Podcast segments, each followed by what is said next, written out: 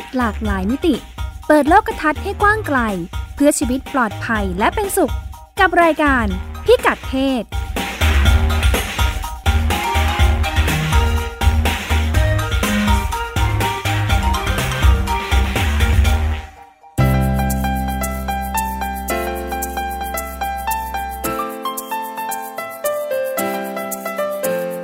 กัดเพศวันนี้ติดตามเรื่องเพศหลากหลายมิติกับเราได้ที่นี่ ช่วง เช็คอิน รู้หรือไม่เมื่อพิมพ์คำว่าเลสเบี้ยนทำไมจึงเจอแต่ภาพและคลิปติดเรท 18 บวก Sex l e c o r s ไปคุยกับคนวัยเรียน ผู้จะทำแฟนเพจ Feminist วันละหน่อย ที่เริ่มต้นสื่อสารสังคม จากการตั้งคำถามกับบทเพลงรับน้องใหม่ ในรั้วโรงเรียน ที่สอกเขาเป็นการละเมิดสิทธิผู้หญิง วัยรุ่นเป็นเรื่องการฝังยาคุมกับสิทธิการตัดสินใจของวัยรุ่น ประสบการณ์ทำงานจากคลินิกวัยรุ่น โรงพยาบาลตาลสุมจังหวัดอุบลราชธานี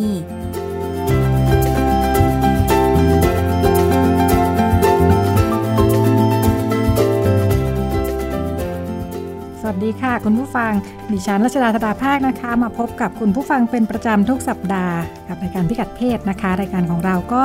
ชวนคุณผู้ฟังพูดคุยเรื่องราวที่เกี่ยวข้องกับเรื่องเพศในหลากหลายแง่มุมนะคะ วันนี้ก็เช่นกัน มีเรื่องอะไรกันบ้าง เราปกติก็จะเริ่มต้นจากช่วงเช็คอินนะคะ เป็นช่วงต่างประเทศ วันนี้เราคุยกันเรื่องความหลากหลายทางเพศ เวลาพูดถึงความหลากหลายทางเพศ เรามักจะ นึกถึงว่าคนกลุ่มนี้จะต้องเกี่ยวข้องกับเรื่องเพศเนาะไม่ว่าจะทำไมก็ไม่รู้เหมือนกัน จริง ๆ เป็นอย่างนั้นหรือเปล่านะคะ เดี๋ยวเราไปฟังกันในช่วงเช็คอินค่ะ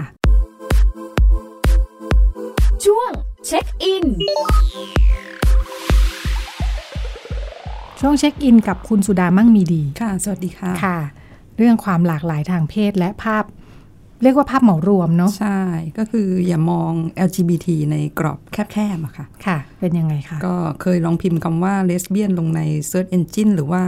เว็บสืบค้นชื่อดังบ้างไหมคะ เคยหรือเปล่า ภาษาไทยนี่แหละค่ะคิดนานแล้วคิดกันนานเออเป็นยังไงคะ ผลที่ได้ผลออกที่มาได้นี่ตะลึงค่ะ ผลที่ได้ออกมาคือนำมาโดยเว็บโป้เลยค่ะเออ ขึ้นอ่ากับพิมพ์คำเนี้ยค่ะ ขึ้นเว็บโป้เหรอมาเลยค่ะ แล้วถ้าคำอื่นล่ะคำอื่นอย่าง เช่นเกย์ไม่นะคะไม่อ้าวเหรอไม่นำมาโดยอันนี้ค่ะเออน่าสนใจค่ะเกิดอะไรขึ้น ก็เลยไม่เฉพาะภาษาไทยนะคะ ภาษาค่ะอื่นก็เป็นค่ะ ภาษาอังกฤษค่ะภาษาฝรั่งเศสอะไรอย่างเงี้ยค่ะอืมเขาก็เป็นเลยคีย์เวิร์ดเออใช่ค่ะ อันนี้ขึ้นมาพรึบเลย ก็ถ้าเกิดแบบนั่งหาหาอยู่แล้วมีคนนั่งอยู่ข้างๆนี่อาจจะต้องรีบปิดเลยนะค่ะเพราะว่าแบบเอ้ยอะไรเนี่ยค่ะขึ้นแบบ 18 บวกอะไรมาทางหรืที่อยังเจไงตนาดีใช่ไหมเอคะออาจจะแบบค่ะหาวิชาข่าวหการรือนิหาดอะนึไรงอะไรอย่างเออหานี้วิชาการค่ะค่ะเออแต่มันกลับกลายเป็นอย่างนั้นได้ค่ะอืมเป็นเพศศึกษากันเลยทีเดียว ใช่ค่ะก็อันนี้ก็เป็นเรื่องเป็นราวเลยนะคะ จนที่เมืองนอกเนี่ยค่ะเขามีกลุ่มที่รณรงค์เรื่องนี้กันเลย เขาก็ไปเปิด account ในสื่อโซเชียลเนี่ยแหละค่ะ ก็เป็นช่องทางเรียกร้อง ให้เว็บสืบค้นชื่อดังเนี่ยไปปรับเปลี่ยนอัลกอริทึมสมัยค่ะ แล้วก็ทางสำนักข่าวแห่งหนึ่งในฝรั่งเศสเขาก็ผลักดันประเด็นนี้ด้วยค่ะอัลกอริทึมนี่มันทำงานยังไงคะ ก็เหมือนกับแบบเออจะเป็นโปรแกรมเขียนนะคะค่ะให้ให้แบบพอสืบค้นมาแล้วแบบผลลัพธ์ได้ออกมาอะไรยังไงอย่างเงี้ยค่ะเอออมก็ต้องไปปรับเปลี่ยนใหม่ค่ะ ให้ผลลัพธ์ออกมาที่แบบสมเหตุสมผลหน่อยอย่างเงี้ยค่ะ ต้องมีการปรับอะไรอย่างนี้เหรอ ใช่ค่ะค่ะอืมแต่ก็เลยไม่รู้สาเหตุว่ามันเกิดจากอะไรที่ทำให้อ่าเรื่องเออคำว่าเลสเบี้ยนมันถึงได้ไปเกี่ยวข้องกับเรื่องเพศใช่ค่ะ เรื่องภาพมภาพภาพในเรื่องของอ่าอย่างภาพของทางเพศนั่นแหละค่ะค่ะอืมซึ่งก็ไม่ยุติธรรมสำหรับเขาอะค่ะค่ะอืมก็ปรากฏว่าการรณรงค์ของพวกเขาเนี่ยค่ะ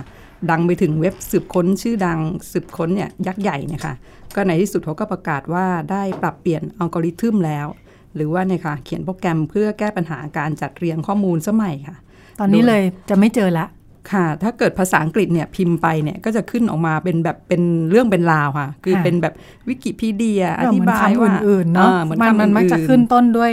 วิกิพีเดีย ใช่ค่ะค่ะ แล้วก็อาจจะมีข่าวของสำนักนั้นค่ะสำนักนี้ว่า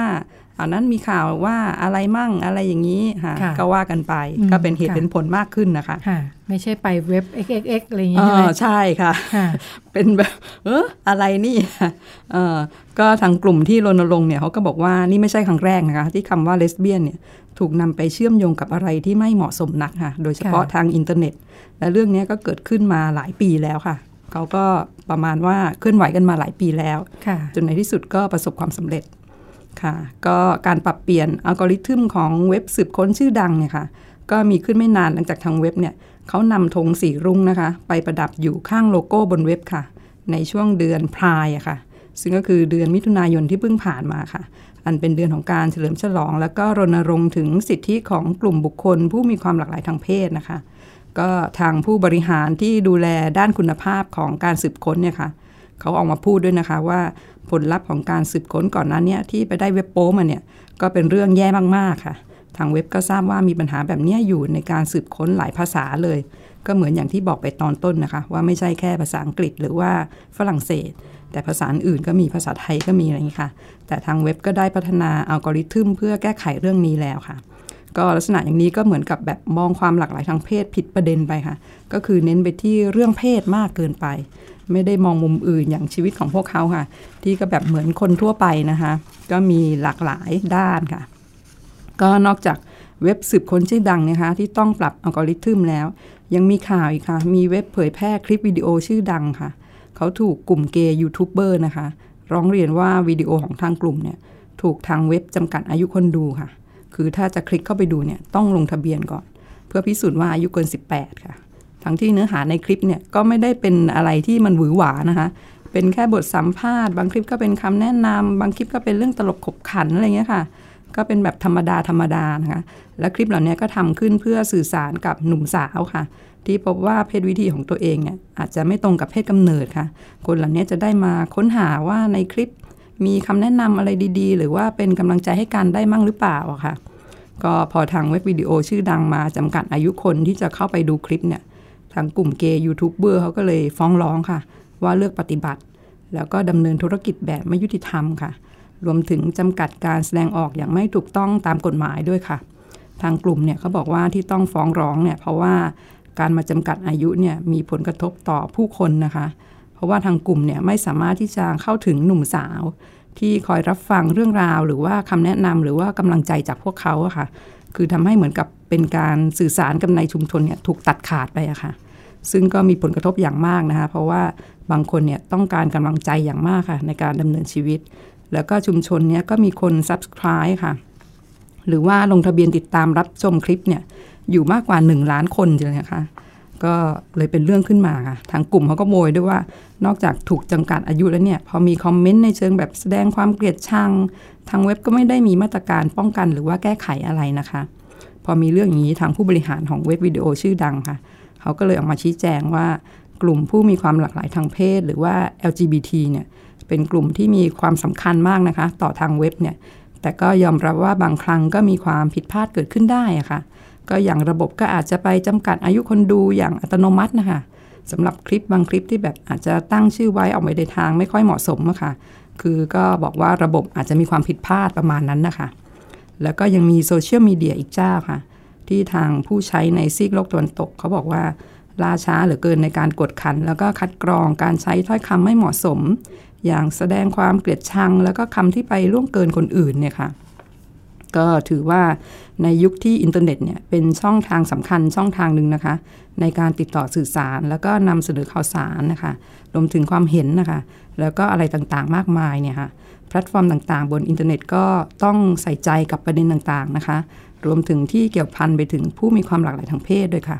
แล้วก็ไม่แสดงอคติอะไรออกมาในทางใดทางหนึ่งนะคะ หรือว่าหากรับทราบมาว่ามีปัญหาก็รีบลงมือแก้ไขเสียงนะคะ อย่างที่ยกตัวอย่างมานะคะอืมแต่ว่าผู้บริโภคสื่อแล้วก็ซึ่งเป็นตอนนี้ก็เป็นผู้ผลิตเนื้อหาเองด้วยค่ะเนาะของเขาก็ดู กระตือรือร้นมาก ใช่ค่ะอืมีการที่อจะอกมาสื่อสารอ่าใช่ปค่ะระเด็นต่างค่ะ มีการออกมาเคลื่อนไหวอะไรอย่างเงี้ยค่ะค่ะ เพื่อเรียกค่ะร้องความเป็นธรรมๆค่ะเพราะว่าโดยโดยโดยลักษณะการสื่อสารของเขาก็เป็นการสื่อสารเพื่อสร้างความเข้าใจเพื่อได้ร้องสิทธิ์อยู่แล้วเนาะค่ะใช่ค่ะค่ะค่ะแล้วมันก็ไม่ได้มีอะไรที่ไปแบบล่อแหลมอะไรอย่างนี้ไปซะค่ะทุกอย่างค่ะค่ะเขาก็เลยอืมต้องเรียกร้องในส่วนนี้ค่ะการการมีอ่าถึงแม้ เหมือนผู้ผู้ประกอบการให้บริการเกือบทุกรายก็จะอธิบายว่ามันเป็นการทำงานโดยอัตโนระมับบติอัขตองโนระมับติบอะไรอย่างเงี้ยค่ะอืมอืไม่ว่าจะเกิดอะไรขึ้นก็ตามเนาะแต่ว่าอืมค่ะจะเราจะบอกระบบอัตโนมัติมันอคติก็ดูดูพิกลพิกลอยู่แต่แสดงว่าขึ้นอยู่กับคนที่เข้าไปป้อนข้อมูลค่ะใช่นั่นแหละค่ะใช่ไหมคะอืมแล้วก็ทำให้ระบบมันมีการทำงานไปในในลักษณะนั้นค่ะอืมประมาณนั้นค่ะค่ะ ก็นอกจากการมองหรือว่าโยงกลุ่มหลากหลายทางเพศไปอย่างผิดประเด็นจนเป็นเหมือนอย่างที่เล่านะคะ ว่าใช้บางคำสืบค้นแล้วก็ให้ผลลัพธ์เป็นเว็บโป้มาเลย บางเว็บพอเห็นชื่อกลุ่มก็จำกัดอายุคนดูไว้ก่อนเลยค่ะ ก็ยังมีกรณีของการมองว่าคนบางกลุ่มเนี่ยต้องมีบุคลิกลักษณะเฉพาะอย่างด้วยนะคะ อย่างคนเป็นเกย์หรือก็เทยเนี่ยค่ะในสายตาคนส่วนใหญ่ก็มองว่าต้องเป็นคนตลกขบขันหรือเปล่าเปิดเผยให้ฮาสนุกสนาน เหมือนที่เห็นเราเห็นในในหนังทีวีอ่าเออในทีวีก็มักจะเป็นแบบว่า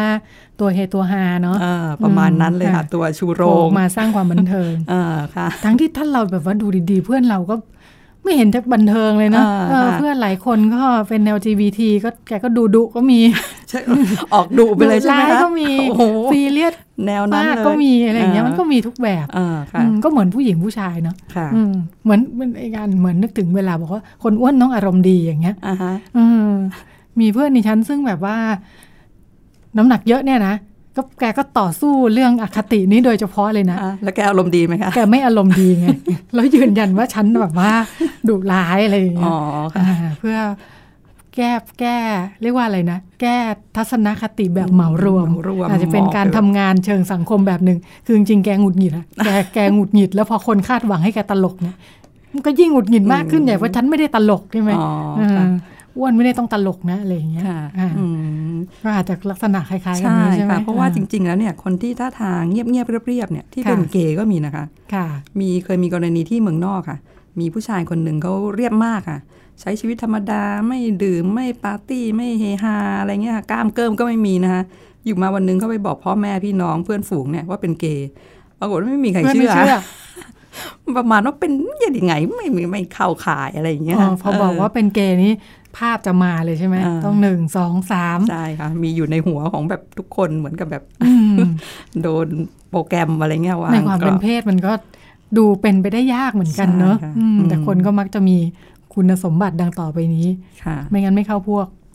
ถึงขั้นไม่เชื่อนี่ใช่ค่ะชีวิตแกเป็นยังไงบ้างคะเนี่ยค่ะนอกจากครอบครัวและเพื่อนไม่เชื่อว่าเป็นเกย์เพราะว่าเรียบเกินแล้วนะคะค่ะวิถีชีวิตแล้วก็บุคลิกที่สงบเสงี่ยมเนี่ยยังทำให้เขาต้องบอกลาชุมชนเกย์ด้วยค่ะค่ะ เพราะว่ารู้สึกตัวเองไม่เป็นที่ยอมรับค่ะ เพราะว่าชีวิตครับความสนใจอืมไลฟ์สไตล์เนี่ยมันแตกต่างจากเกย์คนอื่นค่ะค่ะอ้าวแต่แสดงว่าก็ก็มีการมีเกย์ที่อยู่ในคุณสมบัติเหล่านี้ไปรวมใช่ตัวกันอยู่ประมาณนั้นค่ะอ่าอืมแต่ผู้ผู้ที่ไม่เข้ากลุ่มก็เลยกลายเป็นไม่มีตัวตนไปเลยใช่ไหมออประมาณนั้นแยกย้ายกันไปอ่า แต่จริงๆแล้วก็คงจะเหมือนอย่างที่บอกนะคะว่า ก็เป็นเหมือนคนทั่วไปผู้หญิงชายหรือว่าเพศต่างๆ คือคนที่จะเข้ากลุ่มอะคือคนที่ชอบอยู่ในกลุ่มไงเออเออใช่แล้วก็เป็นคนสนุกสนานเฮฮาใช่ไหมใช่ค่ะอ่าเหมือนว่าถ้าเราไม่ได้เป็นคนสนุกอะอยู่กับอืมคนเยอะๆเราไม่สนุกเราก็จะปลีกวิเวกอ่าไปเราก็มีแนวทางของเรา ก็จะไม่มีใครมาบอกว่าดูสิผู้หญิงอะสนุกอ่าผู้ชายสนุกไม่ใช่อะค่ะอ่าอืมแต่อันนี้ก็เลยพอ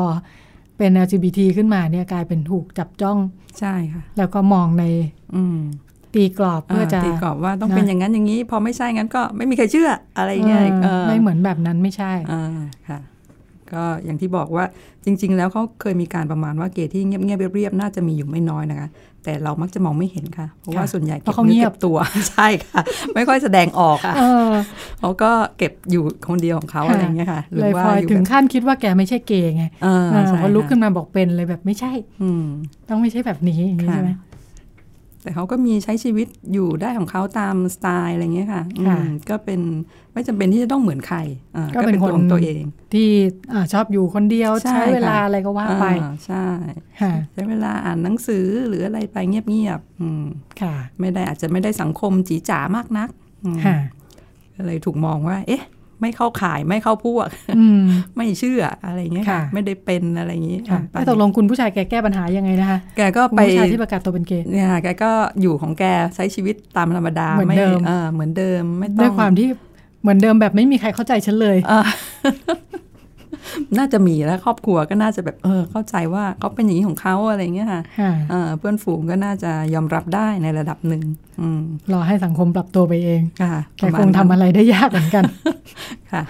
ค่ะ ก็เป็นช่วงเช็คอินกับคุณสุดามั่งมีดีนะคะ เดี๋ยวเราไปกันต่อในช่วง Sex Records ค่ะ ช่วง Sex Records เรื่องของสิทธิผู้หญิงนะคะ ก็เป็นหนึ่งในประเด็นที่มีการเคลื่อนไหวเรียกร้องมาตลอดในบ้านเรานะคะ อย่างไรก็ดีถึงปัจจุบันนี้เราพบว่าประเด็นเรื่องสิทธิผู้หญิงเนี่ยมีการพูดถึงในหลากหลายแง่มุมมากขึ้นนะคะ มันจะเหมือนหรือต่างจากในอดีต 20 30 40 ปีที่ผ่านมา ในช่วงที่มีการเคลื่อนไหวโดยกลุ่มองค์กรผู้หญิงหรือไม่ยังไงบ้างนะคะ เรามาลองพูดคุยกัน น่าสนใจในแง่ที่เรามีคนรุ่นใหม่ เข้ามา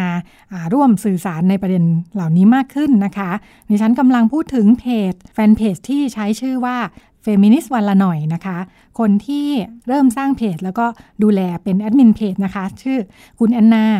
พิชนานายพัฒนะคะ ตอนนี้คุณแอนนากำลังเรียนอยู่ที่สาขาด้านรัฐศาสตร์นะคะ ที่สหรัฐอเมริกา โดยเป็นทุนเล่าเรียนหลวง แล้วก็เพจอันนี้ก็ทำมาประมาณ 3 ปีแล้วนะคะ เราลองมาคุยกันว่าที่มาที่ไปเป็นยังไง แล้วก็ความสนใจของคนรุ่นใหม่ต่อประเด็นเรื่องผู้หญิงเป็นยังไงกันบ้างนะคะ สวัสดีค่ะ สวัสดีค่ะ ค่ะมานะคะค่ะ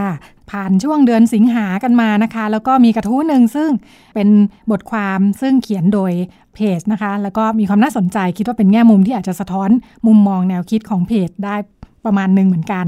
เป็นเรื่องของกระทู้วันแม่ที่น่าจะ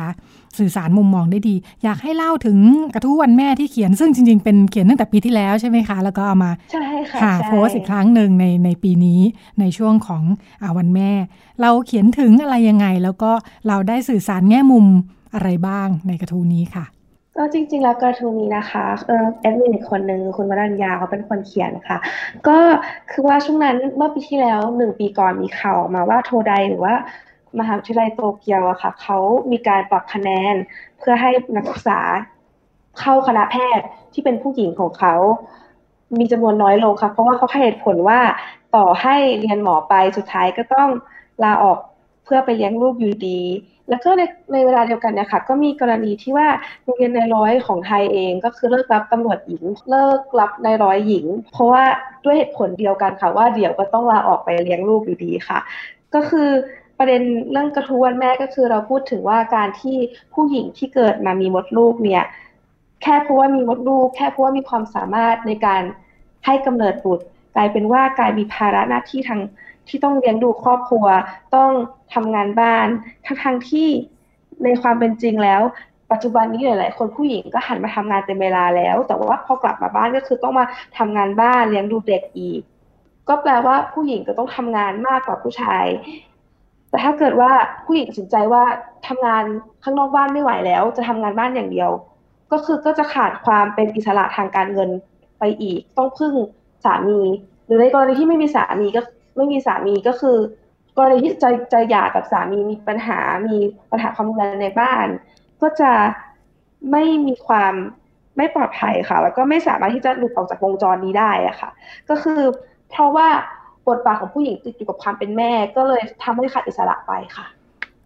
ค่ะ ก็เป็นบทความที่เราเขียนแล้วก็โพสต์ไว้ในในแฟนเพจนะคะ ทีนี้เล่าย้อนให้ฟังหน่อยค่ะว่าที่มาที่ไปเมื่อสามปีที่แล้วทำไมถึงได้เกิดเพจนี้ขึ้นมาค่ะ คือว่าตอนนั้นเนี่ยค่ะเพิ่งเรียนที่อเมริกาปีแรกใช่ไหมคะ แล้วก็พอกลับมาไทยก็รู้สึกว่าเอออยากจะจุดประกายให้สังคมไทย เริ่มสนทนาโต้แยง้งโต้เถียงเรื่องความเข้าเทียมทางเพศให้มากขึ้นค่ะ เพราะว่าคือตอนที่เรียนพัธยมที่ไทยเนี่ยค่ะก่อนไปก็คือรู้สึกว่าที่โรงเรียนไม่ไม่ไม่เคยพูดเรื่องความเข้าเทียมทางเพศเลย คือก็เคยได้ยินบ้างตามถึงแบบเว็บไซต์ที่อ่านแต่ว่าในในหนังสือไม่ค่อยเจอเพื่อนๆก็ไม่ได้พูดถึง แต่ว่าถ้าเกิดมีคนพูดเรื่องพวกนี้ในโซเชียลมีเดียที่เด็กๆรุ่นเราเล่นเนี่ยค่ะ เราก็จะเริ่มคิดใช่ไหมคะว่า ความพูดกันทางเพศคืออะไร แล้วเฟมินิซึมคืออะไร เราก็เลยเริ่มมาจากก่อนกลับมาปุ๊บเราก็สร้างเพจเลยค่ะแล้วก็เพราะว่าเราชอบวาดรูปเราก็วาดรูปเป็นการ์ตูนค่ะ อธิบายว่าเออเฟมินิสต์เป็นอะไรเฟมินิสต์คืออะไรเฟมินิสต์หมายความว่าอย่างไร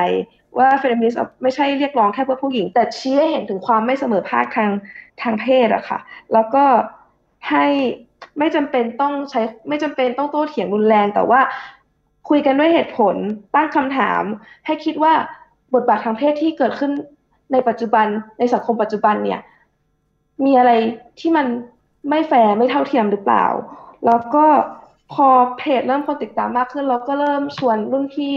เพื่อนๆที่รู้จักมาช่วยทำเพจด้วยกันค่ะก็ประมาณนั้นค่ะค่ะ แล้วเรามีการเลือกเนื้อหาหรือว่าผลิตเนื้อหายังไงบ้างค่ะในการทำแฟนเพจอันนี้ ก็ตอนแรกเลยเมื่อเมื่อสามปีก่อนจริง ๆ คือตอนนั้นคือรู้สึกว่าอยากเขียนอะไรก็เขียนนะคะก็เพราะว่าตอนนั้นวาดรูปเป็นวาดรูปเป็นการ์ตูนเป็นหลักอะค่ะก็คือเห็นประเด็นประเด็นอะไรที่เด่นๆ ก็คือเอามาวาดอธิบายเลยค่ะ เช่นประเด็นช่วงแรกที่เขียนที่วาดเลยก็คือเรื่อง rape culture ค่ะ วัฒนธรรมข่มขืนว่าแปลว่าอย่างไร victim blaming การโทษเหยื่อคืออะไร ออกแนวเป็นการอธิบายคำศัพท์ที่ คำศัพท์ที่ใช้กันในการถกเถียงประเด็นความทุกข์ทางเพศบ่อยๆ ก่อนค่ะ แต่พอเพจเริ่มมีคนติดตามมากขึ้น ก็เริ่มรู้สึกว่าผู้อ่านน่าจะเริ่มเข้าใจแล้วว่าภาษาที่เราใช้หมายความว่าอะไร ก็เริ่มเปลี่ยนเป็นแนวบทความค่ะ เริ่มเขียนเป็น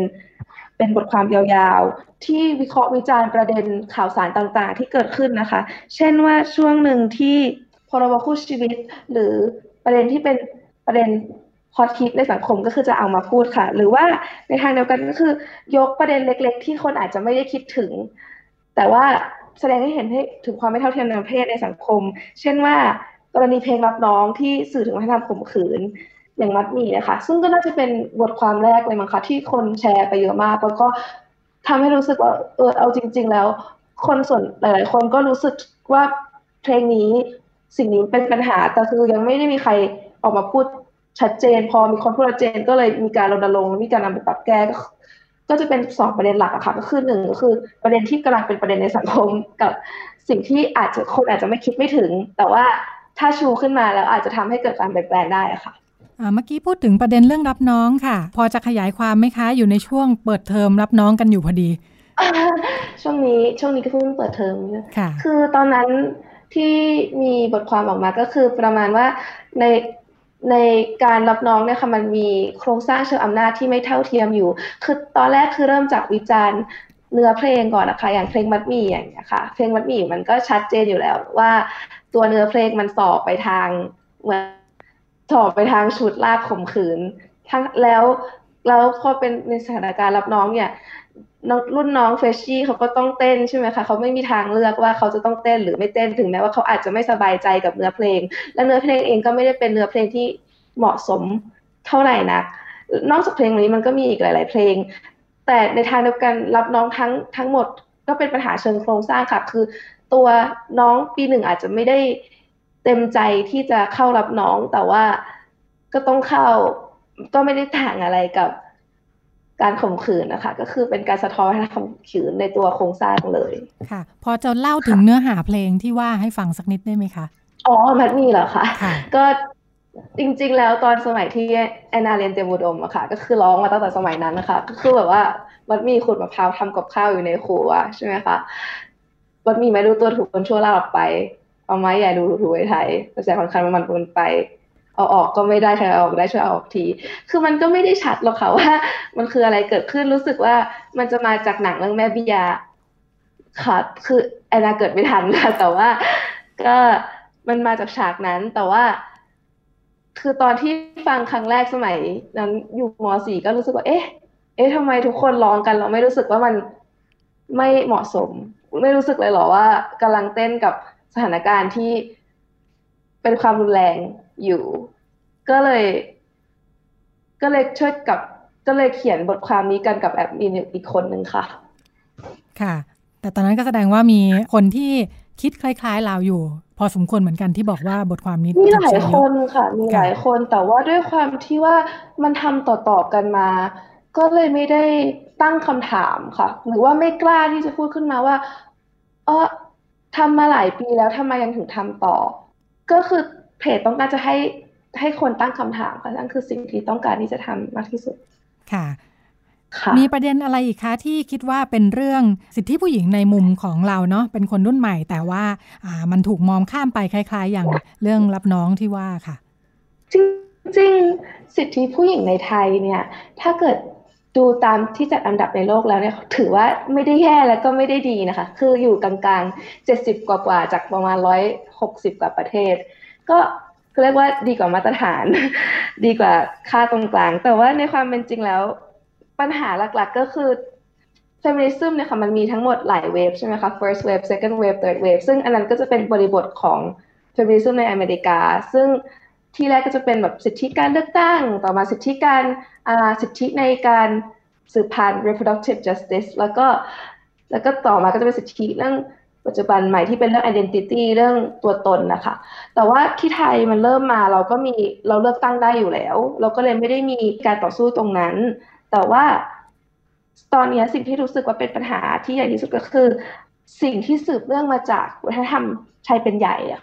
ค่ะ คือไทยเราเนี่ยค่ะยังติดอยู่กับบทบาททางสังคมที่ถูก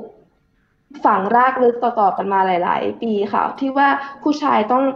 ทำงานเลี้ยงครอบครัว ผู้หญิงต้องอยู่บ้านผู้หญิงต้องเป็นแม่บ้านเพศเรือน ผู้หญิงต้องรักงวนสงวนตัวผู้แต่ว่าผู้ชายมีเซ็กซ์ได้แต่ว่า หรือว่าซึ่งซึ่งเรื่องพวกนี้เนี่ยค่ะ มันเป็นการกำหนดกรอบว่าเพศไหนทำอะไรได้บ้าง ซึ่งการกำหนดกรอบเนี่ย มันดูผิวเผินนะคะ มันเหมือนกับว่าผู้หญิงเป็นแค่เป็นผู้เสียหายฝ่ายเดียวใช่ไหมคะ แต่ว่า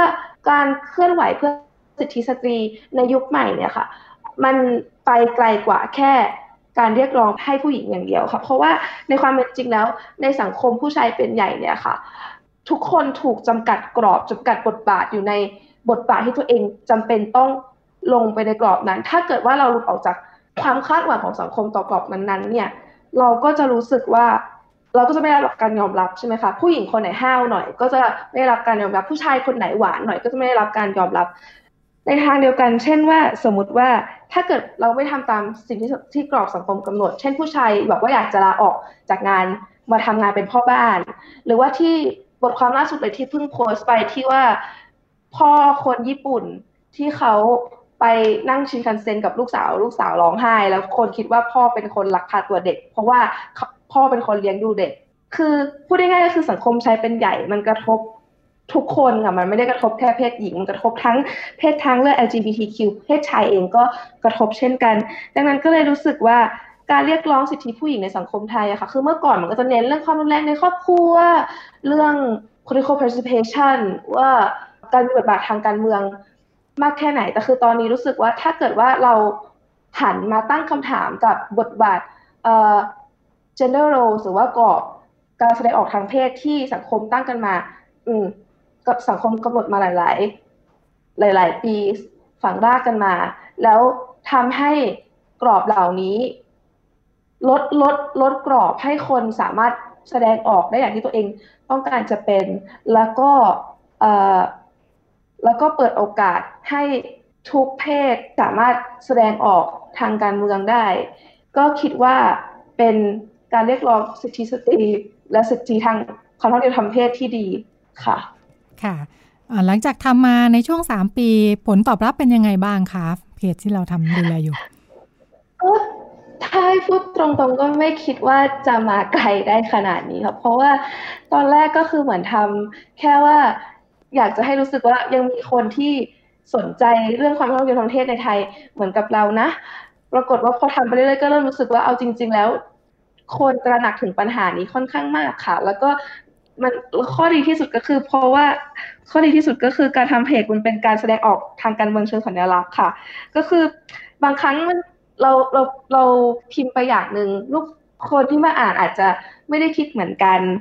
ถึงแม้ว่าจะเป็นเฟมินิสต์เหมือนกันก็อาจจะไม่ได้คิดเหมือนกัน ซึ่งพอมีเพจนี้มาก็ทำให้มีช่องทางสื่อสารค่ะ ได้คุยกับเฟมินิสต์คนนั้นคนนี้ เรียนรู้ซึ่งกันและกัน หรือคนที่ไม่ได้เป็นเฟมินิสต์เองเนี่ยค่ะ มาอ่านก็รู้สึกว่าโอ้ เออมันมีแนวคิดแบบนี้ด้วยนะ ไหนอธิบายเพิ่มหน่อยสิเรารู้สึกว่ามันเป็นพื้นที่ที่คนสามารถจะมาถกเถียงและคุยกันได้ค่ะ ซึ่งทำให้รู้สึกว่าคือก็ถ้าเกิดเป็นไปได้ก็คงจะอยากให้พื้นที่นี้มีคนมาพูดคุยได้กันอีกเยอะๆค่ะ ค่ะ ถามถึงชีวิตประจำวันค่ะ ยังไปใช้ชีวิตในสหรัฐในช่วงสองสามปีนะคะ มองว่ามันยังมีประเด็นที่เราคิดว่าในมุมของสิทธิผู้หญิงนะแบบว่าเอ๊ะทางนู้นดีจังเลย หรือว่าอะไรที่เราคิดที่เห็นว่าเออทางนู้นก็ยังมีปัญหาอยู่เหมือนกันที่ที่ที่อเมริกาเองก็ปัญหาก็จะเยอะเหมือนกันค่ะ แต่ว่าปัญหาเขาจะเป็นอีกแบบหนึ่งเพราะว่าช่วงนี้ที่อเมริกาก็จะ ประเด็นก็จะเป็นเรื่อง hashtag #MeToo ใช่ไหมคะ เรื่องอที่เป็นแฮชแท็กเกี่ยวกับการสร้างความตระหนักถึงปัญหาการล่วงละเมิดทางเพศนะคะซึ่งดารานักการเมืองหลาย ๆ คนที่มีอำนาจก็คือกลายเป็นว่าเป็นคนที่ไปล่วงละเมิดทางเพศ ผู้หญิงหลาย ๆ คนนะคะ ก็ช่วงนี้ก็หลักๆก็คงจะเป็นเรื่อง Me Too ค่ะเพราะว่าเหมือนกับว่าสิ่งหนึ่งที่อเมริกากำลัง คุยที่กำลังสนทนากันมาก ๆ ก็คือ เรื่อง consent ค่ะเรื่องการยินยอมหรือว่าในการ interaction ทางเพศใด ๆ ก็ตามเนี่ย ก็ต้องมีการยินยอมมี consent ก่อน ถึงจะเกิดขึ้นได้หากว่า consent นั้นไม่มีเนี่ย ก็คือจะถือเป็นการล่วงละเมิดทางเพศค่ะ แล้วช่วงนี้ก็จะเป็นประเด็นมากตั้งแต่ตั้งแต่ในวงการบันเทิงแล้วก็ในในพื้นที่การเมืองเองค่ะ ค่ะอนอกจากเพจ ฟมินิสต์วันละหน่อยแล้ว ทางคุณนานเองมีการทำกิจกรรมอื่น ๆ หรือว่ามีแนวคิดจะทำอะไรเพิ่มเติมอีกไหมคะ เกี่ยวกับเรื่องสิทธิผู้หญิง ก็คือตอนนี้หลักๆก็เพราะว่าก็ยังเรียนมหาวิทยาลัยอยู่ คือส่วนมากก็คือทำเพจในช่วงเวลาที่ที่ที่มีเวลานะคะ แต่ว่าหลักๆก็คือช่วงนี้หันไป active ในทวิตเตอร์มากขึ้น เพราะว่าช่วยสนับสนุนองค์กรหรือกลุ่มคนที่ต้องการ ที่ต้องการจะให้เราเป็นกระบอกเสียงให้ค่ะหากว่ามีอีเวนต์ต่างๆ ที่เกี่ยวข้องกับความเท่าเทียมทางเพศ feminism สิทธิสตรีเนี่ยค่ะ ก็คือสามารถติดต่อผ่านทางเราได้เราก็จะทำหน้าที่เป็นช่องทางโปรโมทให้ทางหนึ่งนะคะ แล้วก็ที่สำคัญก็คือ เราค่อยๆ ค่อยๆให้ความรู้เกี่ยวกับการการเคลื่อนไหว เพื่อเรียกร้องความเท่าเทียมทางเพศต่อไปเรื่อยๆ ค่ะ ค่ะ ขอบคุณมากค่ะ นั่นก็เป็นคุณแอนนานะคะ อภิชนาในพัฒผู้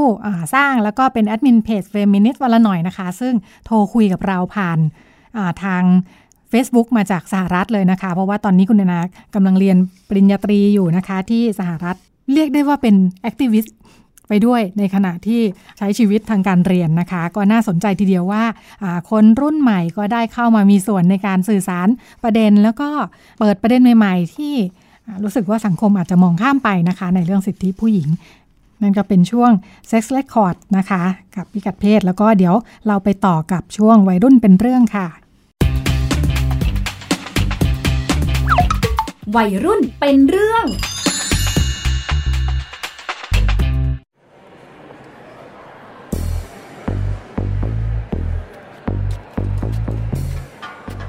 หน้าโรงพยาบาลแห่งหนึ่ง เออ เออ คุณพยาบาล คุณพยาบาล ฉันมีเรื่องจะปรึกษาค่ะ ว่ายังไงคะ วันนี้เป็นอะไรมาหรือเปล่าคะ อ๋อ เปล่าหรอกค่ะ ฉันไม่ได้เป็นอะไรหรอก แต่ว่ากลุ้มใจเรื่องลูกสาวนิดหน่อยอะค่ะ เลยอยากมาขอคำปรึกษา เอ๊กลุ้มใจเรื่องอะไรคะคุณแม่ คือตอนนี้ลูกสาวฉันอะเริ่มโตเป็นสาวแล้ว แล้วมันก็มีแฟนนะคะ แต่ติดต่อกันทาง Facebook ฉันน่ะกลัวมากเลย กลัวว่าพวกมันน่ะจะไปมีอะไรกัน เอ๊ะ หรือว่ามีแล้วก็ไม่รู้เหมือนกันนะคะเนี่ย ถ้าเกิดท้องขึ้นมากลัวว่ามันจะแย่เอา เรียนก็ยังไม่จบ เลยว่าจะพามันมาฝังยาคุม ที่นี่มีบริการไหม อ๋อเรื่องของการฝังยาคุมเนี่ยที่นี่เรามีให้บริการสำหรับวัยรุ่นอยู่แล้วค่ะแม่ แต่ดิฉันขอถามคุณแม่ก่อนนิดนึงนะคะ ลูกสาวเนี่ยเขาอยากจะมาฝังด้วยหรือเปล่าล่ะคะ คุณแม่ โอ้ยไม่อยากก็ต้องอยากละค่ะ ป้องกันเอาไว้ซะยังจะดีกว่า กลัวพลาดท้องตั้งแต่ยังเด็กเหมือนฉัน กว่าจะเลี้ยงเด็กคนหนึ่งขึ้นมาให้โตได้เนี่ยแสนลำบาก เลยไม่อยากให้ลูกมีชีวิตเหมือนฉันนะคะแต่ยังไงดิฉันว่าคุณแม่ต้องกลับไปคุยกับลูกสาวก่อนนะคะว่าเขาเนี่ยเต็มใจอยากจะฟังหรือเปล่า เพราะเรื่องนี้เนี่ยอำนาจการตัดสินใจอยู่ที่เด็กนะคะ เขาจะต้องตัดสินใจเองว่าเขาอยากจะทำไหมเราอะถึงจะให้บริการได้ ยังไงคุณแม่ลองพาน้องมาคุยกับเราก่อนดูไหมคะ เดี๋ยวเราจะช่วยอธิบายให้ค่ะ อืม ได้ค่ะคุณพยาบาล เดี๋ยวฉันจะกลับไปคุยกับลูกก่อนก็ได้ ขอบคุณนะคะ วันต่อมา ไม่อยากมาแม่ จะพามาทำไมเนี่ย เออ หน้าไปคุยแป๊บเดียว มันจะเป็นอะไรไป อย่าดื้อนักได้ไหมฉันขอละก็บอกว่าไม่อยากไม่อยากไม่อยากฟังไงทำไมไม่ฟังกันบ้างล่ะแม่ น้อย ลูกคนนี้เถียงคำไม่ตกฟาก เดี๋ยวจะโดนเดี๋ยวก่อนเดี๋ยวก่อนใจเย็นๆใจเย็นมาๆก่อนมาค่ะ คุณแม่ใจเย็นๆก่อนนะคะ ทั้งคุณแม่ทั้งคุณลูกเลย เดี๋ยวยังไงดิฉันขอแยกคุยกับน้องแล้วกันนะคะ คุณแม่เดี๋ยวจะช่วยอธิบายให้นะคะ ค่ะค่ะก็ได้ค่ะฝากด้วยนะคะ คุณพยาบาล จะฝังให้ทำไมก็ไม่รู้ เบื่อแม่จริงๆเลยยุ่งไม่เข้าเรื่องอืม ไม่อยากฝังขนาดนั้นเลยเหรอ ก็หนูไม่อยากฝังอะพี่ จะฝังทำไมก็ไม่รู้ หนูไม่ได้มีอะไรกับแฟนบ่อยซะหน่อย นานๆก็เจอกันทีนะคะ มันจะท้องได้ยังไง กูอะไรไม่เข้าเรื่องเลยอะต้องใจเย็นๆก่อนเนาะเราไม่ต้องโกรธแม่เขาหรอก เขาก็แค่เป็นห่วงแล้วก็หวังดีกับเราแค่นั้นแหละ เขาไม่อยากให้หนูต้องมีชีวิตที่ลำบากเหมือนเขาอะ่ะ อยากให้หนูมีชีวิตที่ดี ก็เลยอยากจะให้เราเนี่ยป้องกันเอาไว้ก่อนเนาะ แต่ว่าพี่ขอถามก่อนได้ไหมว่า เวลาที่เราเจอกับแฟนเนี่ยปกติแล้วเรามีอะไรกับเขาทุกครั้งเลยไหมอืม ก็มีแหละพี่ คนเป็นแฟนกันนานๆเจอกันทีอะนะ อ้าว แล้วแบบนี้น้องป้องกันหรือเปล่าจ๊ะ หนูก็ป้องกันนะคะ หนูกินยาคุมฉุกเฉินเอาอะค่ะ อืม จริง ๆ การกินยาคุมฉุกเฉินเนี่ยก็เป็นวิธีหนึ่งนะ แต่ว่ามันก็ไม่ควรที่จะทำบ่อยๆ เนาะเพราะมันมีผลข้างเคียงแล้วมันก็อันตรายอยู่เหมือนกัน การคุมกำเนิดเนี่ยมันมีอยู่หลายวิธี มีทั้งแบบชั่วคราว มีทั้งกึ่งถาวร แล้วก็มีแบบถาวรด้วย อย่างการใช้ถุงยางอนามัย การกินยาคุมกำเนิด นับวันปลอดภัยก็ได้ หรือแม้แต่การฝังยาคุมเนี่ย ซึ่งมันก็เป็นออวิธีที่สามารถช่วยป้องกันเราได้เนาะ เดี๋ยวพี่จะอธิบายรายละเอียดทั้งหมดให้ฟัง เพื่อเป็นทางเลือกในการตัดสินใจของน้องดีไหมคะ ดีค่ะพี่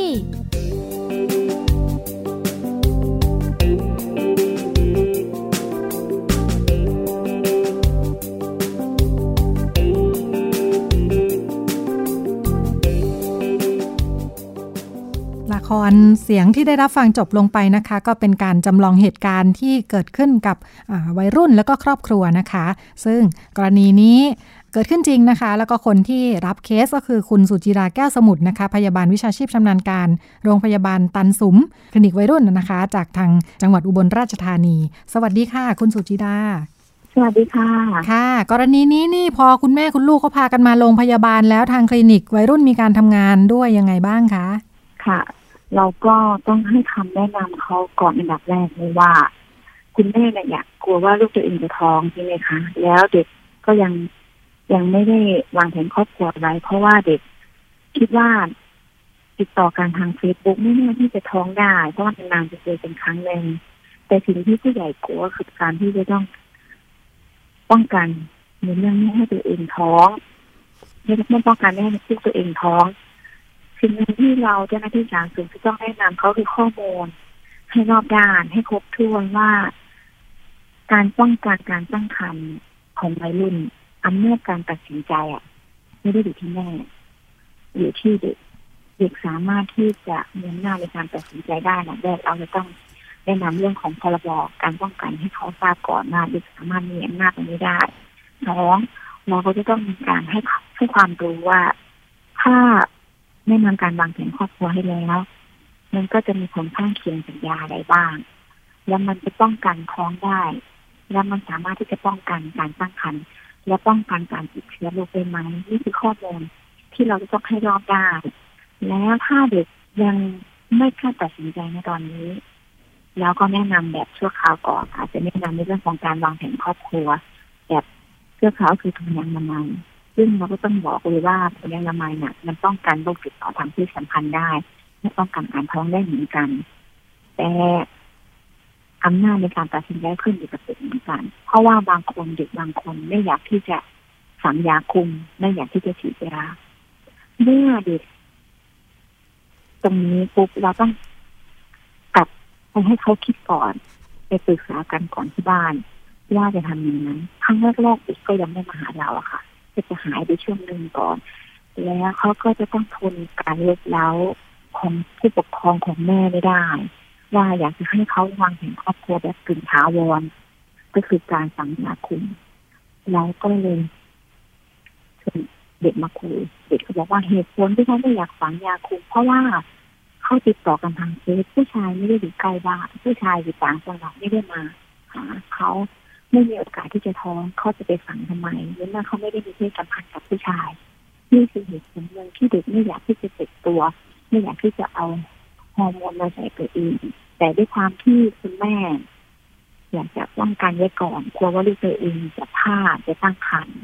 แล้วก็อธิบายในมุมของผู้ใหญ่ให้น้องฟัง ว่านี่คือความเป็นห่วงของผู้ปกครอง นี่คือความรักที่ต้องการที่จะปกป้องลูกกลัวว่าประวัติศาสตร์จะซ้ำรอย เด็กก็กลับไปคิดอีกรอบหนึ่งเด็กเด็กกลับไปคิดอีกรอบหนึ่งแล้ว เราก็บอกอธิบายให้เด็กฟังว่าอำนาจในการตัดสินใจมันขึ้นอยู่กับหนูให้หนูกลับไปคิดรอบด้านตามข้อมูลที่เจ้าหน้าที่สาธารณสุขให้เราว่า จะตัดสินใจด้วยหลักการคุมกำเนิดแบบไหนเรามีวิธีเลือกตั้งเยอะไม่ว่าจะใส่ถุงยาฉีดยาคุมฝังเข็มหรือใส่ถุงอนามัยแล้วก็กลับไปอีก ประมาณเดือนกว่าถึงสองเดือน แล้วก็กลับมาหาเราอีกรอบหนึ่งพร้อมกับผู้ปกครองว่า สิ่งที่เขาทำเหล่านี้คือมันไม่ได้ขึ้นอยู่กับว่าพ่อแม่บังคับ แต่ว่าเขาคิดว่าเขาจะวางแผนชีวิตเขาเขาก็กลัวพ่อแม่ไม่สบายใจเขาก็เลยตัดสินใจที่จะให้ผู้ชายมั่นกับเขาก่อนนะคะในการที่จะให้พ่อแม่สบายใจให้มั่นกันก่อน แล้วเขาก็จะป้องกันตัวเองคือ วางแผนครอบครัวโดยการสั่งยาคุมเขาไม่ได้ตามใจพ่อแม่นะคะ แต่เขาเลือกที่ว่าความหวังดีของพ่อแม่ก็เป็นส่วนหนึ่งในการประกอบการตัดสินใจของเขาว่าเขาเห็นแม่เขาเป็นอย่างนี้เขาก็อยากให้แม่เขาพิจารเขาก็เลยเลือกวิธีการที่จะสั่งยาคุมแล้วก็ได้วิธีการที่จะมั่นกับผู้ชายก่อนเพื่อให้แม่สบายใจ แล้วเขาก็วางแผนว่าตอนนี้เขาสั่งยาคุม แล้วเขาก็เรียนหนังสือระบบกศนคือนอกเรียนด้วย เขาก็จะตั้งใจเรียนแล้วอีกสามปีหรืออีกห้าปีที่เขาฝัง ก็จะสามารถที่จะพร้อมที่จะมีลูกได้หรือพร้อมที่จะครอบครัวได้ตรงนี้คือทางเลือกของเด็กในการที่จะตัดสินใจเคสนี้สุดท้ายมาทั้งแม่แล้วก็ตัวเด็กแล้วก็ ผู้ชายก็แฮปปี้มีความสุขก็คือเขาเลือกทางเขาให้มันสมเหตุและสมผลแล้วก็สามารถดีกันได้ โดยที่แม่ก็สบายใจตัวเขาก็ไม่มีผลข้างเคียงจากยา แล้วเขาก็สามารถที่จะมีแฟนได้แบบเปิดเผยผู้ชายที่ติดต่อทางเฟซบุ๊กก็มามันเข้าตามกติกาที่ติดนะแล้วผู้ชายก็พยายามที่จะปรับตัวเพื่อที่จะย้ายไปอยู่ใกล้กับคู่มั่นเขา ทีนี้นะคะก็จะประมาณนี้ค่ะ จากเคสนี้นะคะ เราพอจะสะท้อนให้เห็นได้ไหมคะว่าจริง ๆ แล้วเด็กๆเเขามีความรู้ความเข้าใจเกี่ยวกับเรื่องการคุมกำเนิดเรื่องเพศสัมพันธ์ปลอดภัยมากน้อยแค่ไหนค่ะ เคสนี้ค่ะครั้งแรกเราก็ต้องประเมินก่อนนะคะ ว่าเข้ามาหาเราเนี่ยเขารู้เรื่องอะไรบ้าง สิ่งที่เราจะประเมินคือการชักใจหลัดว่า น้องก่อนหน้านี้คุมกำเนิดแบบไหนเวลาเจอกับแฟนติดต่อกันทางเฟซบุ๊กอย่างนี้แล้วนานๆเจอใครเจอกันแล้วถ้าเกิดมีเพศสัมพันธ์เนี่ยน้องจะป้องกันยังไงสิ่งแรกที่เราถามก็คือน้องกินยาคุมฉุกเฉินเราก็บอกว่าเราก็อ่าพอเรามีข้อมูลแล้วว่าผ่านยาคุมฉุกเฉินกินยาคุมฉุกเฉินแล้วก็ซักประวัติไปว่าแล้วกินยังไงกินแบบไหนซึ่งพอเราชักประวัติมีข้อมูลแล้วว่าน้องยังไม่มีความรู้ในเรื่องของการกินยาคุม เราก็เลยแนะนำไปเลยอธิบายให้น้องเข้าใจบอกวิธีกินที่ถูกต้องแล้วก็หาช่องทางทางเลือกที่เหมาะสม อธิบายผลข้างเคียง ข้อดีข้อเสีย ให้น้องฟัง พอมีข้อมูลน้องก็อำนาจในการตัดสินใจที่น้องจะเลือกเราจะอธิบายตั้งแต่ชั่วคราวเป็นท้าวอนแล้วก็ถาวรให้น้องรู้ น้องก็เป็นช้อยเลือกในการที่จะตัดสินใจว่าจะเลือกช่องทางไหน ครั้งแรกคือเราต้องประเมินน้องก่อนทุกรายค่ะ ที่มาว่าน้องมีองค์ความรู้ในเรื่องการดูแลตัวเองขนาดไหนก่อน ที่จะแนะนำเขาแล้วเขาสะดวกแบบไหน ประมาณนี้ค่ะ ค่าใช้จ่ายเป็นยังไงถ้าซื้อกินต้องไปที่ข้างนอก ถ้ามารับบริการข้างในก็จะฟรีเขาจะแนะนำทุกระบบให้เขารอบด้านให้ข้อมูลเขารอบด้านให้เขาเลือกตัดสินใจเองค่ะ ว่าเขาจะเอาแบบไหน ค่ะยาฝังคุมกำเนิดก็เป็นนโยบายที่ทางกระทรวงสาธารณสุขค่อนข้างสนับสนุนว่าเป็นวิธีที่เหมาะสำหรับวัยรุ่นนะคะ จนถึงตอนนี้เนี่ยได้รับความนิยมจากวัยรุ่นมากน้อยแค่ไหนคะเรื่องเรื่องการฝังยาคุม ก็คือเป็นช่องทางหนึ่งที่ต้องตัดสินใจเลือกนะคะ ในเรื่องของการวางแผนครอบครัวเขียนของเรื่องของยาฝังยาฝังนะคะตรงนี้ค่ะต้องยอมรับว่าเรื่องงบประมาณที่มันสูงจริงๆของยาฝังของเราต้นทุนมันก็คือหลอดหนึ่งนี่สองพันบาท นะคะ แต่ถ้าเป็นน้องที่มาฝากมาฝังกับเราจะเป็นระบบฟรี ระบบฟรีคือถ้าน้องอายุต่ำกว่า 20 ปีเราสามารถที่จะไปคืนได้ตรงนี้ เราจะแนะนำเลยค่ะว่า ถ้าน้องอายุไม่ถึง 20 ปี เราจะบริการฝังยาคุมให้ฟรีและไม่มีค่าใช้จ่ายตรงนี้นี่คือการประชาสัมพันธ์ให้น้องเข้าถึงกับยาฝังและผลข้างเคียงเราจะอธิบายแบบชัดเจนค่ะ เพราะว่าวัยรุ่นไม่เข้าใจว่าถ้าฝังไปแล้วปุ๊บมีผลข้างเคียงบางคนมีสิวบางคนอ้วน บางคนเป็นฝ้า บางคนผิวค้ำลง บางคนผอมมากอย่างนี้เราต้องอธิบายให้ชัดเจนเพราะว่า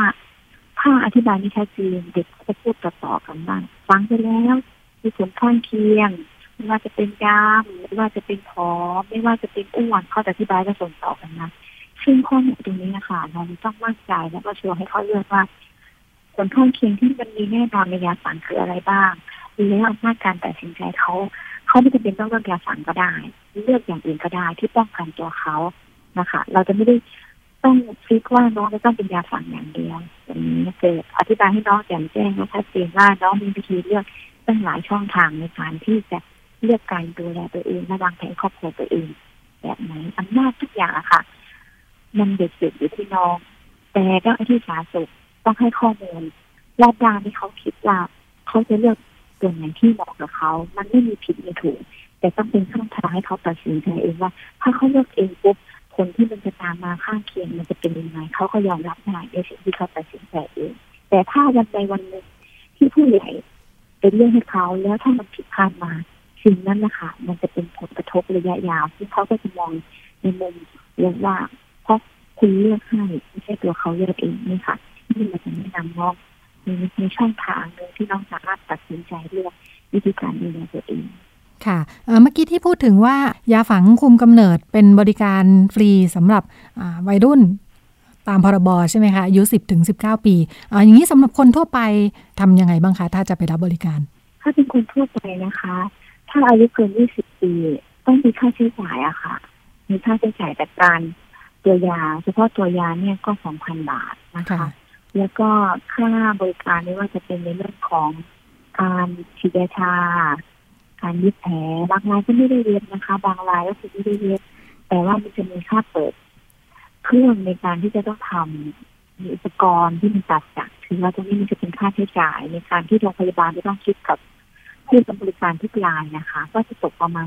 2,500ถึง3,000ทางที่ทางโรงพยาบาลเรากำหนดมานะคะ ถ้าเป็นผู้ ผู้ที่ต้องการฝังบุคคลทั่วไปก็ต้องมีค่าใช้จ่ายตรงนี้นะคะ ไม่ว่าจะเป็นข้าราชการใช้สิทธิ์ก็ต้องเสียค่าใช้จ่ายตรงนี้นะคะค่ะทองก็ต้องเสียค่าใช้จ่ายตรงนี้เหมือนกันค่ะไม่ได้ไม่ได้อยู่ในสิทธิประโยชน์บัตรทองสำหรับคนทั่วไปนะคะ เพราะว่าค่ะ เพราะว่าต้นทุนตรงนี้ค่ะมันมาจากต้นทุนยาที่ผลิตในนอกกรอบบัญชียาที่บัตรสามสิบสายไม่รองรับ แล้วก็ เด็กได้นี่เราไม่ไม่สามารถที่จะรองรับได้ก็ต้องให้คนที่รับบริการเสียค่าใช้จ่ายตรงนี้นะคะค่ะ ก็ถือว่าเป็นสิทธิประโยชน์เป็นพิเศษสำหรับวัยรุ่นเลยค่ะสำหรับวัยรุ่นเองเนี่ยต้องอสามารถไปใช้สิทธิที่ไหนได้บ้างคะะเรื่องการฝังยาคุม ก็คือน้องก็เดินเข้ามาไม่ได้เสียค่าใช้จ่ายอะไรทั้งสิ้นน้องฝังเสร็จน้องก็ได้รับคำแนะนำหลังฝังเสร็จแล้วปุ๊บบริการค่าบริการอะไรจะเป็นฟรีหมดนะคะค่ะไปได้ที่โรงพยาบาลทุกแห่งไหมคะ ได้ค่ะทุกแห่งโดยที่โรงพยาบาลนั้นจะต้องมีเพื่อที่ผ่านการอบรมเฉพาะในเรื่องของการฝังยาคุมนะคะแพทย์พยาบาลสามารถฝังได้หมดนะคะค่ะค่ะอ่าแต่อย่างนั้นแปลว่าอาจจะยังไม่ได้มีในในทุกโรงพยาบาล แต่ถ้าเป็นจังหวัดอุบลนะคะเราได้จัดการอบรมของในในที่สิบร่วมกับสำนักงานอนามัยเจริญพันธ์ได้จัดอบรมพยาบาล ให้สามารถสั่งเข็มได้ทุกโรงพยาบาลค่ะ อ๋อ ค่ะ ค่ะ ถ้าสำหรับจังหวัดอื่นอาจจะลองโทรไปสอบถามเบื้องต้น ก่อนที่จะไปใช้บริการนะคะ ค่ะยังของคลินิกวัยรุ่นที่โรงพยาบาลตันสุมนอกจากยาฝังคุมกำเนิดแล้วเรามีอุปกรณ์คุมกำเนิดอื่น ๆ อะไรบริการสำหรับวัยรุ่นอีกบ้างคะ ก็จะมีห่วงอนามัยนะคะ แล้วก็มียาฉีดคุมกำเนิด แล้วก็มียากินแบบยี่สิบแปดเม็ดไม่ใช่แบบฉุกเฉินแล้วก็จะมี ถุงยางอนามัยค่ะ ให้บริการน้องฟรีค่ะ อันนี้ถือว่าฟรีทั้งหมดเลย ใช่ค่ะ มีทั้งหมดค่ะ ค่ะ อยากให้ฝากถึงพ่อแม่ผู้ปกครองค่ะ หลายท่านยังอาจจะรู้สึกตะขิดตะขวงใจอยู่บ้าง ทาง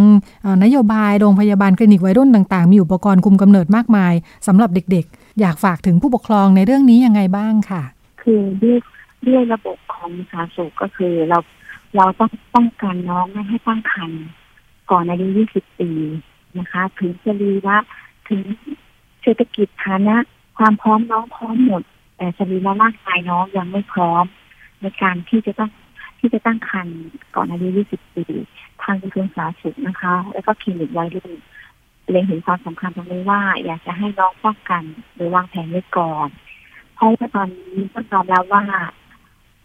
ไม่ใช่เฉพาะจังหวัดอุบลทั้งประเทศนะคะ เด็ก ที่อายุต่ำกว่า 20 ปี แล้วก็เป็นเด็กวัยรุ่นจำนวนการตั้งครรภ์ตอนนี้ถือว่าประเทศไทยเป็นอันดับต้นๆก็คือหนึ่งหรือสองถ้าเปรียบเทียบกับทวีปเอเชีย ประเทศไทยก็เป็นอันดับต้นๆเหมือนกันในการที่เด็กวัยรุ่นเราตั้งครรภ์เยอะที่สุดสิ่งหนึ่งที่กระทรวงสาธารณสุขเล็งเห็นก็คือไม่อยากให้น้องท้องก่อนวัยสมควรก็คือก่อน 19 ปี แล้วที่สำคัญอีกประเด็นหนึ่งทำไมต้องมียาฝังก็คือ แล้วก็พรบ2559 คือไม่อยากให้น้องวัยรุ่นท้องซ้ำก็คือพอท้องอายุ14ปีปุ๊บแล้วภายในอีกห้าปี เรายังอยากให้น้องท้องนะคะเราอยากจะให้น้องอายุ20ปีขึ้นไปตั้งครรภ์อีกนี่คือนโยบายของกระทรวงสาธารณสุขก็คือไม่ให้ท้องในวัยรุ่น และก็ไม่ให้ท้องซ้ำในวัยรุ่นนะคะนี้คือประเด็นที่อยากจะฝากผู้ปกครองว่า ในเรื่องของการเข้าถึงบริการในเรื่องคลินิกที่เป็นมิตรกับวัยรุ่น ไม่ว่าจะเป็นพรบหรือสิทธิการคุ้มครองวัยรุ่น ถ้าท่านสนใจ อยากจะสอบถาม สามารถโทรสอบถามโรงพยาบาลใกล้บ้าน หรือปสตใกล้บ้านได้ ว่ามีบริการแบบนี้ไหมเขาก็จะให้ข้อมูลท่านแล้วก็จะมีการส่งต่อข้อมูลให้ท่านทราบ หรือไม่ก็คือถ้าเป็นระบบเรียนแล้วก็จะมีระบบช่วยเหลือคือโอฮอสเนี่ยค่ะ ก็จะเป็นคำแนะนำจากผู้ปกครองหรือคุณครูว่าถ้าจะรับบริการในเรื่องของการวางแผนครอบครัวสามารถที่จะมาที่คลินิกวัยรุ่นของโรงพยาบาลได้ทุกที่นะคะ เพราะว่าเรามีสิทธิประโยชน์ตรงนี้ให้กับน้องๆในการที่จะให้บริการน้องๆสังยาคุมฟรีและสามารถที่จะป้องกันการท้อง อันนี้ถึงประสงค์ได้และป้องกันการท้องซ้ำได้ก่อนอายุ20ปีค่ะ ค่ะขอบคุณคุณสุจิราแก้วสมุทรนะคะ พยาบาลวิชาชีพชำนาญการคลินิกวัยรุ่นจากโรงพยาบาลตันสุม จังหวัดอุบลราชธานีนะคะ ก็เป็นการพูดคุยให้ข้อมูลนะคะ เกี่ยวกับสิทธิเรื่องการคุมกำเนิดของวัยรุ่น ซึ่งก็จะต้องไปควบคู่กันกับเรื่องการได้รับข้อมูลที่ครบถ้วนรอบด้านนะคะ เพราะว่าถือว่าการตัดสินใจเลือกใช้วิธีไหนเนี่ยวัยรุ่นมีสิทธิ์ที่จะตัดสินใจด้วยตัวเองนะคะ เพราะฉะนั้นเขาจะต้องได้รับข้อมูลครบถ้วนแล้วก็จะได้เลือกได้ว่าเขาเหมาะกับวิธีไหนมากที่สุด ค่ะ